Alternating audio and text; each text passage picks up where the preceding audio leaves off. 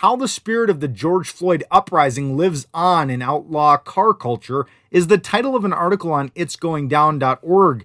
The article says sideshows are events where drivers who are called sliders take over intersections and parking lots to do burnouts and donuts. The article says the phenomenon was relatively marginal starting out in hip hop culture in Oakland, California, but the George Floyd uprising has allowed this youth art form to spread across the U.S.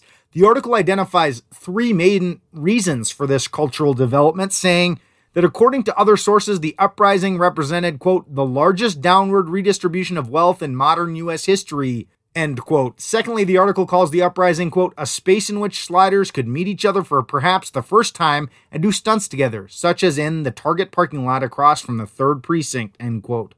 Thirdly, it lists as an important ingredient that the uprising showed, quote, that what was possible was no longer as easily confined by the law, end quote, and saying, quote, just as militancy in activist circles has become more normalized, so too have other subcultures been more keen on brash displays of illegality, end quote. The article calls the events multicultural, primarily consisting of young people, not yet part of the traditional realm of politics, and a quote, noteworthy manifestation of the ungovernable energy unleashed by the uprising, end quote.